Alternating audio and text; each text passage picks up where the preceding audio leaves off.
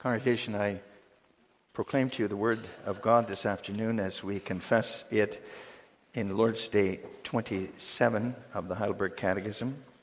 Lord's Day twenty-seven.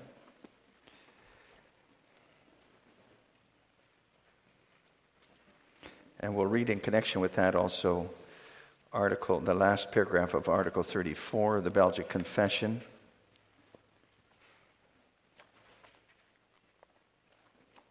And the last part of, last paragraph, and then the Canons of Dort, Chapter one, Article seventeen.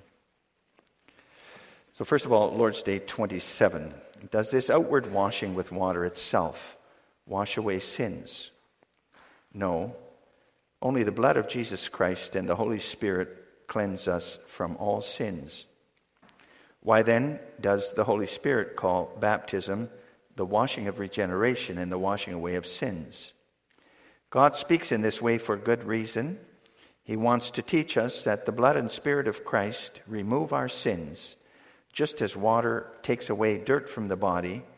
But even more important, he wants to assure us by this divine pledge and sign that we are as truly cleansed from our sins spiritually as we are bodily washed with water. Should infants, too, be baptized? Yes. Infants, as well as adults, belong to God's covenant and congregation. Through Christ's blood, the redemption from sin, and the Holy Spirit who works faith are promised to them no less than to adults.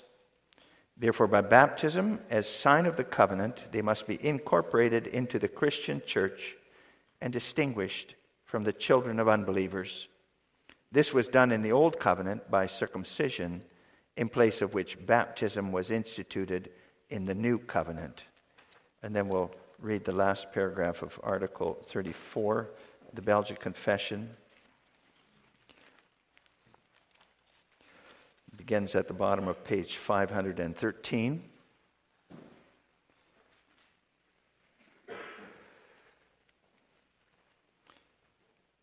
We believe, therefore, that anyone who aspires to eternal life ought to be baptized only once. Baptism should never be repeated, for we cannot be born twice. Moreover, baptism benefits us not only when the water is on us and when we receive it, but throughout our whole life. For that reason, we reject the error of the Anabaptists, who are not content with a single baptism received only once, and who also condemn the baptism of little children of believers. We believe that these children ought to be baptized and sealed with the sign of the covenant, as infants were circumcised in Israel on the basis of the same promises, which are now made to our children. Indeed, Christ shed his blood to wash the children of believers just as much as he shed it for adults. Therefore, they ought to receive the sign and sacrament of what Christ has done for them, as the Lord commanded in the law that a lamb was to be offered shortly after children were born. This was a sacrament of the suffering and death of Jesus Christ. Because baptism has the same significance for our children as circumcision had for the people of Israel, Paul calls baptism the circumcision of Christ. And then we turn to the Canons of Dort, Chapter one, Article seventeen. We find that on page five hundred sixty-nine of the Book of Praise.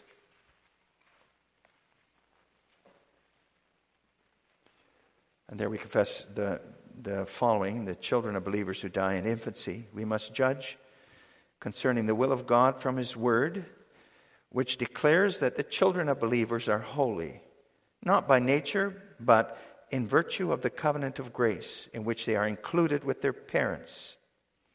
Therefore, God-fearing parents ought not to doubt the election and salvation of their children, whom God calls out of this life in their infancy. So far, our confessions.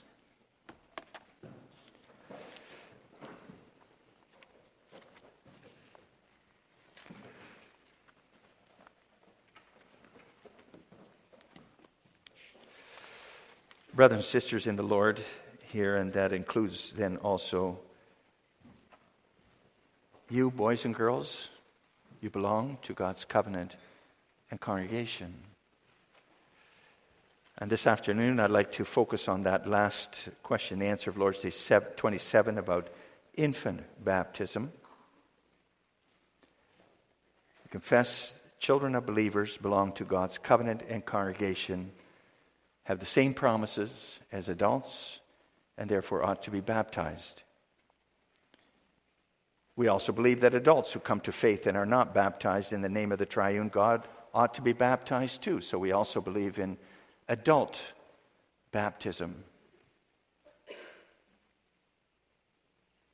But then when adults come to faith and are baptized, their children also are included in God's covenant and congregation with them. On the other hand, Baptists, and most evangelicals today are Baptists, hold to believer's baptism, also called credo baptism. And they claim that only those who understand and profess faith in Christ ought to be baptized. Children don't understand yet, and those who are too disabled to profess their faith may not receive baptism then. Could it be that there are children of God among those who believe in credo baptism or or believers' baptism? Could it be that there are children of God among them? Yes, congregation, I'm glad that I don't have to be the judge of the, that. The Lord is the judge of that. There are more children of God who don't see everything in the Bible correctly, but should we then make a big deal out of this, this difference? Is the difference between Reformed and Baptist really that big that we ought to make a A big deal out of that?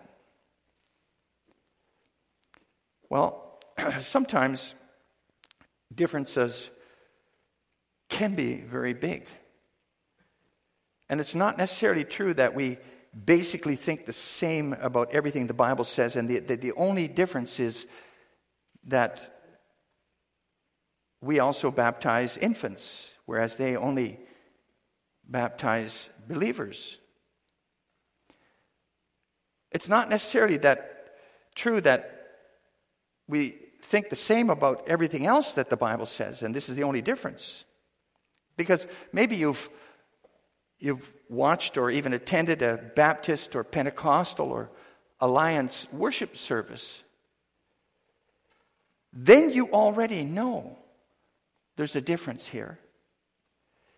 For instance, and just to take one thing out of uh, the out of it all, a lot of Baptist churches really don't sing the Psalms.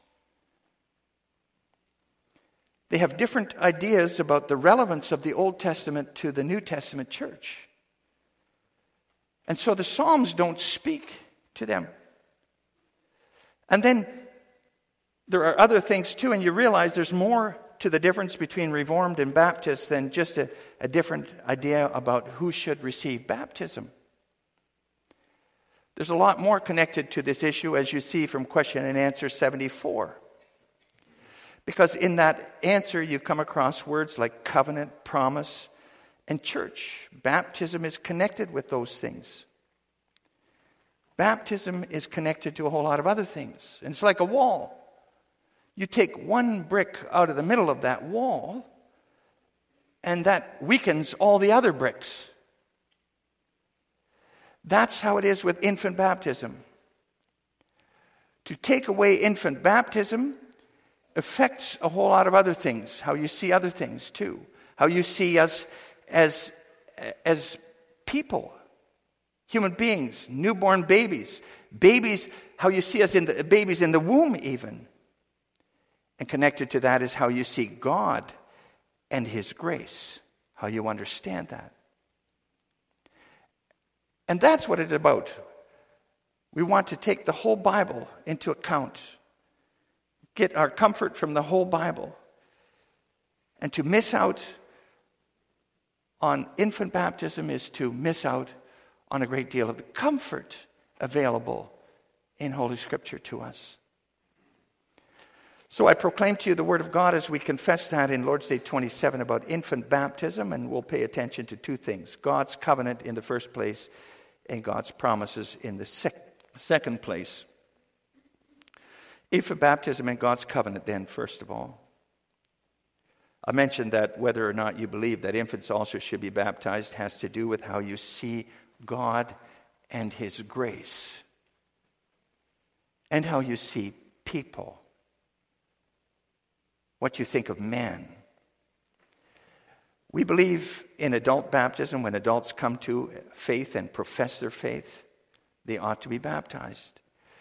We confess Lord's Day twenty-seven, Article thirty-four, that infants also, the children of believers, ought to be baptized. And as we mentioned with Lord's Day twenty-six, baptism teaches us in the first place about ourselves. We and our children are conceived and born in sin, and therefore by nature children of wrath. That's the first thing you read in the form for infant baptism. We all fell in Adam.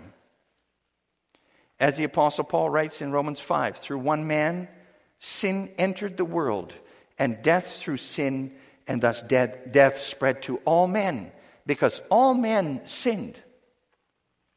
In Adam's fall, we sinned all. So we all share in the curse and condemnation which God spoke to Adam. We all share in the sinfulness which Adam brought on himself and all his descendants by his sin in paradise. Because of our father Adam's sin, we're all conceived and born in sin and inclined to all evil. That in the first place, and that if you understand that, then you, then it's connected to two things. In the first place, it means that our our children need grace right from conception already. God is not unjust when He leaves people in their fallen condemnation. Everybody deserves that in Adam. They even want that in Adam. So grace is needed.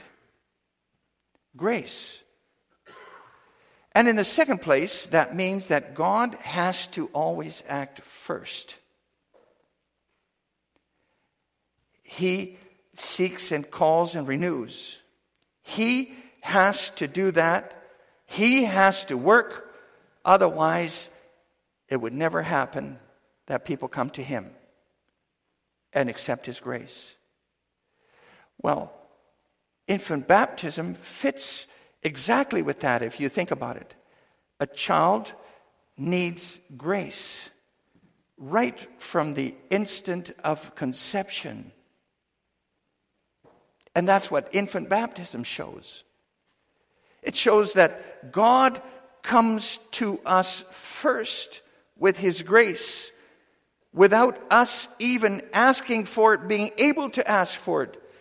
Just as our children share without their knowledge in the condemnation of Adam, so are they, without their knowledge, received into grace in Christ, it says in the form for baptism. God holds out His grace without us asking for it, without us knowing about it, if we're born to believers.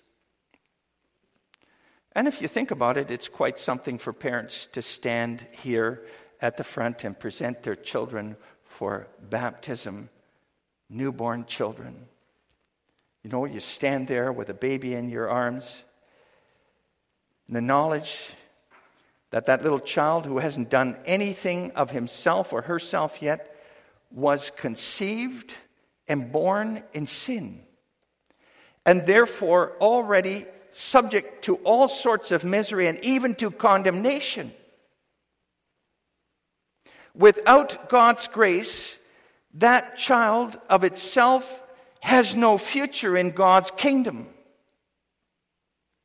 You can only know that in faith if you also have come to confess that about yourself. Of ourselves resistant to God and under His wrath. And that nature, that sinful nature, is so deeply embedded in us that it goes back to the very beginning of all our lives. And our children come into life the same way as all of us as sinners already and wired for sin. At the same time, though, you confess that you also understand how gracious God is, that he comes with his grace without you asking for it. For most of us, before we as babies ourselves knew anything about it, he is, he wants to be first. He shows himself first in infant baptism. That's also what he said to Abraham. He established his covenant with Abraham, the believer. God first came to Abraham, Genesis twelve. Then Abraham believed God. And he established his covenant with Abraham, Genesis seventeen, the believing Abraham. But at the same time, he also established his covenant with Abraham's children, his descendants. I will be to God to you and your descendants after you. I will be your God. And when God says that, it includes everything the Father, Son, and Holy Spirit do. The covenant involved more than just the land of Canaan and, and, and prosperity in that land for Abraham too. It involved God's care and blessings and his complete salvation. God, as it were, brings Abraham aboard a ship on the way to the harbor of eternal glory. And when Abraham is aboard that ship, his descendants, his seed, go along on that ship too. For Abraham's descendants were holy, set apart in the covenant of God's grace. They belong to God. And Abraham is actually mentioned in Romans five as the guarantee for all believers that God is their God and the God of their descendants. Think of how Abraham is referred to time and again in the New Testament. Galatians three, Hebrews eight, Romans four, which we read together. Abraham believed God, and it was accounted to him for righteousness. God came to Abraham with promises we mentioned, Genesis twelve. And Abraham believed God, and then God said, Genesis seventeen, he would be his God forever. And Abraham's Old Testament faith was the same faith as the faith in God's promises in Christ in the New Testament. That's why Paul can refer to it in Romans. God promises to be our God. And when people believe that, they and their children are included in the covenant in the same way Abraham believed, and he and his descendants were included in the covenant. That's the example of Abraham. And that's also why the Apostle Paul can write, for instance, First Corinthians seven, verse fourteen, that even if one parent in a family is a believer, the children are holy, belong to him, set apart for him in his covenant, and have his promises, belong to him. See, God takes the children of believers into his covenant from generation to generation. As long as parents believe, their children also belong to God's covenant and congregation, and their children, as long as they believe, and as long as they believe, their children through the generations. God loves working through the generations. Old Testament, also New Testament. He wants his covenant promises passed on from one generation to the next. And he loves to do that because that shows most clearly that it all comes from him, from his grace. This is not something that people decided they wanted. No, God wanted them. It comes from him. And the baptism of infants shows most clearly that he is first with his grace. No one can receive his promises and accept them without his grace. You don't see that as clearly when someone comes to faith on the mission field and is baptized. It's a wonderful thing. But God's grace doesn't come to the fore as clearly as it with an infant baptism. But then you have to notice that when someone on the mission field comes to faith and is baptized, that their children also will be baptized, because it all comes from God in his grace, whether we come to faith and are baptized or whether we are baptized and come to faith. He comes first. And congregation, you know where all this becomes especially important? We mentioned comfort. Well, when a father and a mother look forward to the birth of a child, but that child dies before he or she is born, or shortly after he or she is born, a miscarriage or an infant death, then the crib remains empty, no baby noises in the house, and that can bring some hard days for a couple. And they ask themselves at that time, where is our baby now? Where is our child? And then they wonder about the eternal destiny of their child. You can't just say that that child is in heaven because he or she never did anything wrong. No, that child was already sinner from conception, guilty in Adam from the beginning already, and therefore already condemnable before God, although that child had not spoken or done anything yet.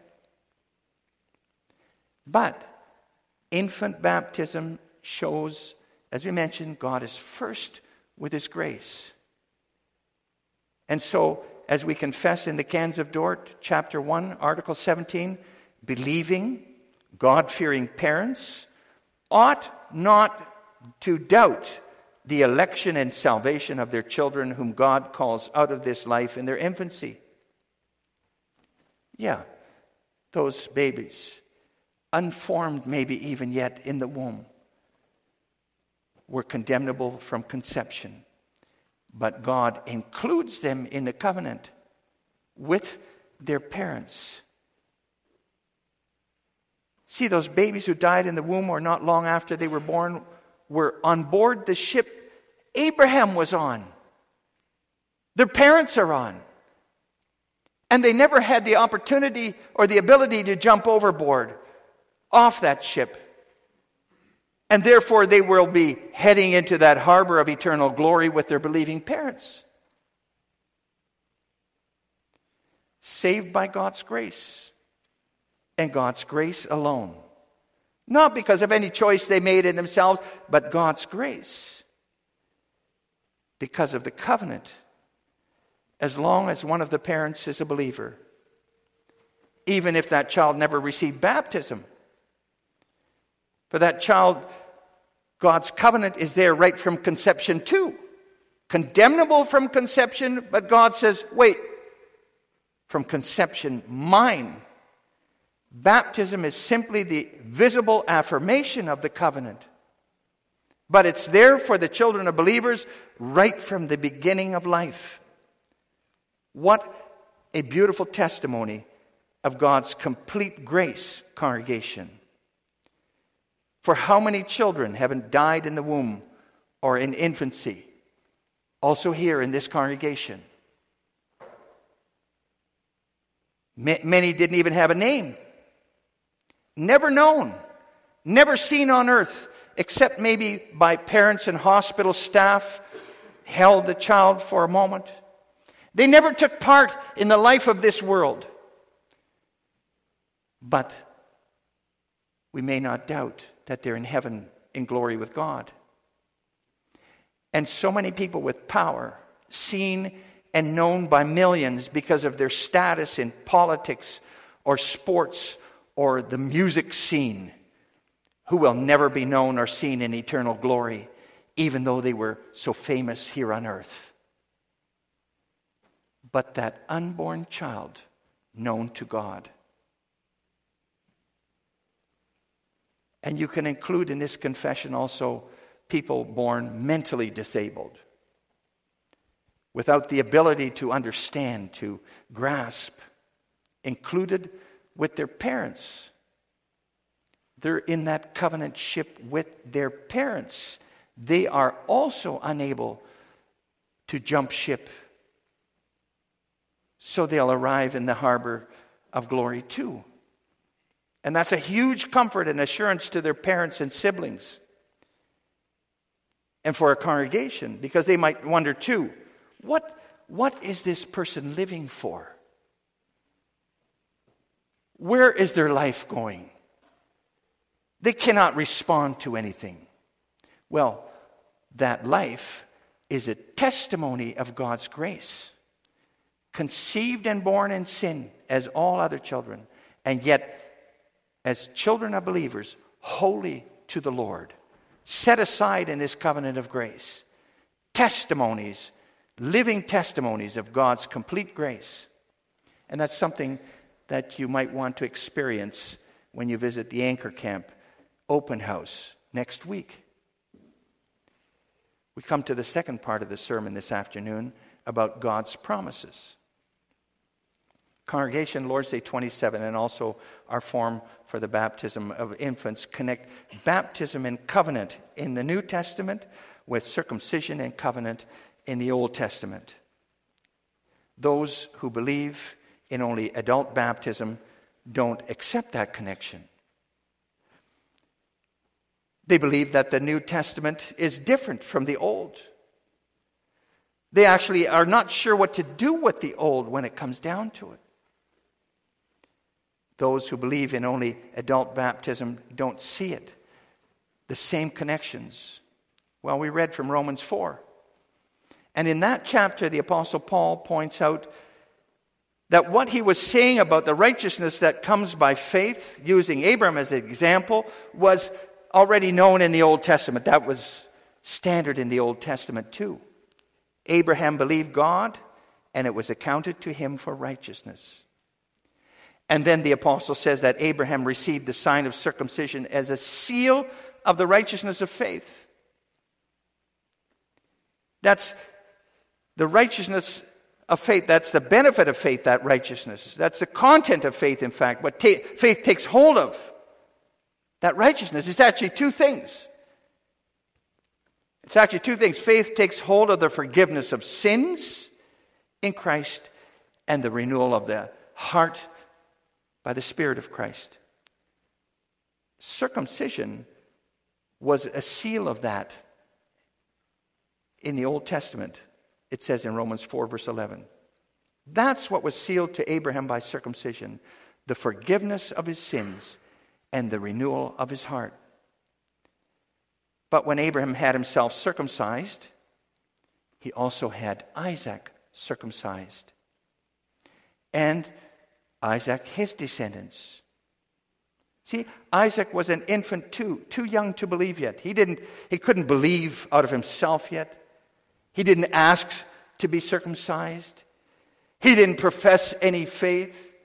And yet the content of faith, the forgiveness of sins and renewal of, of the heart, were signified and sealed to him. These are your promises. Signified and sealed to the child Isaac, that God promised him the forgiveness of sins and the renewal of his heart. And now think of baptism. What is the water of baptism a sign and seal of? Not a sign and seal of faith. Water and faith have no connection. No, the water is a sign and seal of the righteousness of faith, of forgiveness and renewal given through faith. Water signifies the washing with the blood of Christ, the washing away of sin. And it signifies the cleansing of the heart with the Spirit of Christ, the renewal of the heart. And you realize circumcision and baptism signify and seal the very same things. Circumcision was not a sign and seal of Abram's faith itself, but of what God promised to faith. And the same with baptism. Baptism isn't a sign and seal of your faith, but of what God promises to faith. And therefore, just as infants received the sign and seal of God's promises in the Old Testament, so infants should receive the sign and seal of what God promises in Christ in the New Testament too. Baptists will say, I believe, and So I come to God and have myself baptized, and God promises me forgiveness. But we confess that God has come to us and promised forgiveness and renewal of life and sealed that by baptism. And it's those promises which encourage me to continue in that faith so that I embrace those promises. And we say then that God's covenant and promises are first. And faith is the consequence of that. Not the other way around, as the Baptists will say. That my faith is first and God's promises are the consequences of my faith. Now, no example is perfect, but maybe you could think of baptism then as a kind of a gift card from God. Some of the ladies in the Ladies' Aid, you know, they organize the sale of gift cards to raise money for Harvest School. Well, let's say that somebody buys a gift card of one of the local supermarkets and gives it to you. Here, it's for you. And when you need food, you show it to the cashier at the supermarket, and you can take the groceries in your cart, you can take them home. You don't have to pay money. But if you put that gift card in a drawer at home and you carelessly forget about it, then you don't get anything. If you had no money, you would starve to death, even though you had that gift card in a drawer at home. Well, God promises His covenant children forgiveness of their sins and the renewal of their hearts. And baptism is His gift card given to you. It's on the card. And He gives it with one goal in mind, that if you are able, you take that gift card and you use it, and that you ask for what's promised by that card. Ask for the forgiveness of your sins. Ask for the renewal of your heart. Because that's what you need, right? Without that forgiveness of your sins, you're going to perish in the end. Your sins will condemn you before God. And without the renewal of your heart, you're going to remain blind to your sins and blind to Christ and blind that has everything to do with God. So you in faith go to God and show Him your card and you ask, "Oh God, give me what's promised here on this." And He gives you what is signified and sealed to you. You don't have to pay a thing for it. You just need to believe what's promised and to ask then, and it will be given to you. But if you leave the gift card of your baptism in a drawer at home and forget about it, if you live a worldly life and you're not interested in what was promised to you, and you throw that gift card of your baptism in the garbage, you'll perish in your sins and with an unrenewed heart. And why? Not because God's grace wasn't big enough, not because He didn't mean it, but because you were not interested in it. You didn't want what He promised you. You were given the gift card. The promises were sealed to you. You turned them down. And you see, the Bible shows us actually two kinds of covenant children. Those who turn away from the sure promises given to them, who refuse those promises with an unbelieving heart and count the covenant by which they were sanctified as worthless, as it says in Hebrews ten, verse twenty-nine. And they perish through their own doing. On the other hand, there are covenant children who seek what was promised to them. And that's pure grace. Their faith and salvation is completely from God and from what He promised them. And oh, it isn't always clear sailing for them. Maybe they professed their faith in God's promises once. Wonderful. Public profession of faith. But then it can come to difficult times too. Health issues, relationship troubles, struggles with oneself, and then the doubts can come. Are God's promises real? Do I really truly have faith, or is it all custom for me? Will God really forgive me after the so manyth time? After what I've done, the terrible things I've done? But baptism is God's seal to us, His gift card. With our baptism, He tells us that He means what He promised us. So when I have struggles with my faith, I can think of my baptism again and again. And it tells me that God really loves me and wants to give me what He promised me. And that I can go to Him and I'll get it from Him for nothing. Thank God then that your baptism didn't depend on your faith, but that it depends on God's mercy and covenant faithfulness. If the lamp of baptism, and you just, just picture this, if the lamp of baptism hangs on our faith, it's not good. But it's the other way around, right? The lamp of our faith hangs on God's covenant love and faithfulness. Congregation, if you think about all of that, then you realize it's a wonderful thing to be able to stand here and hold your child for baptism. But then it's also of the greatest importance that you do your best to teach and show in your life what baptism exactly seals to them. Forgiveness through the blood of Christ and renewal by His Spirit. That's important that you show and teach them that. That you teach and show them how extremely important that forgiveness and renewal is for their existence. It needs to be seen that the devotion and obedience to God is what everything centers around in our families.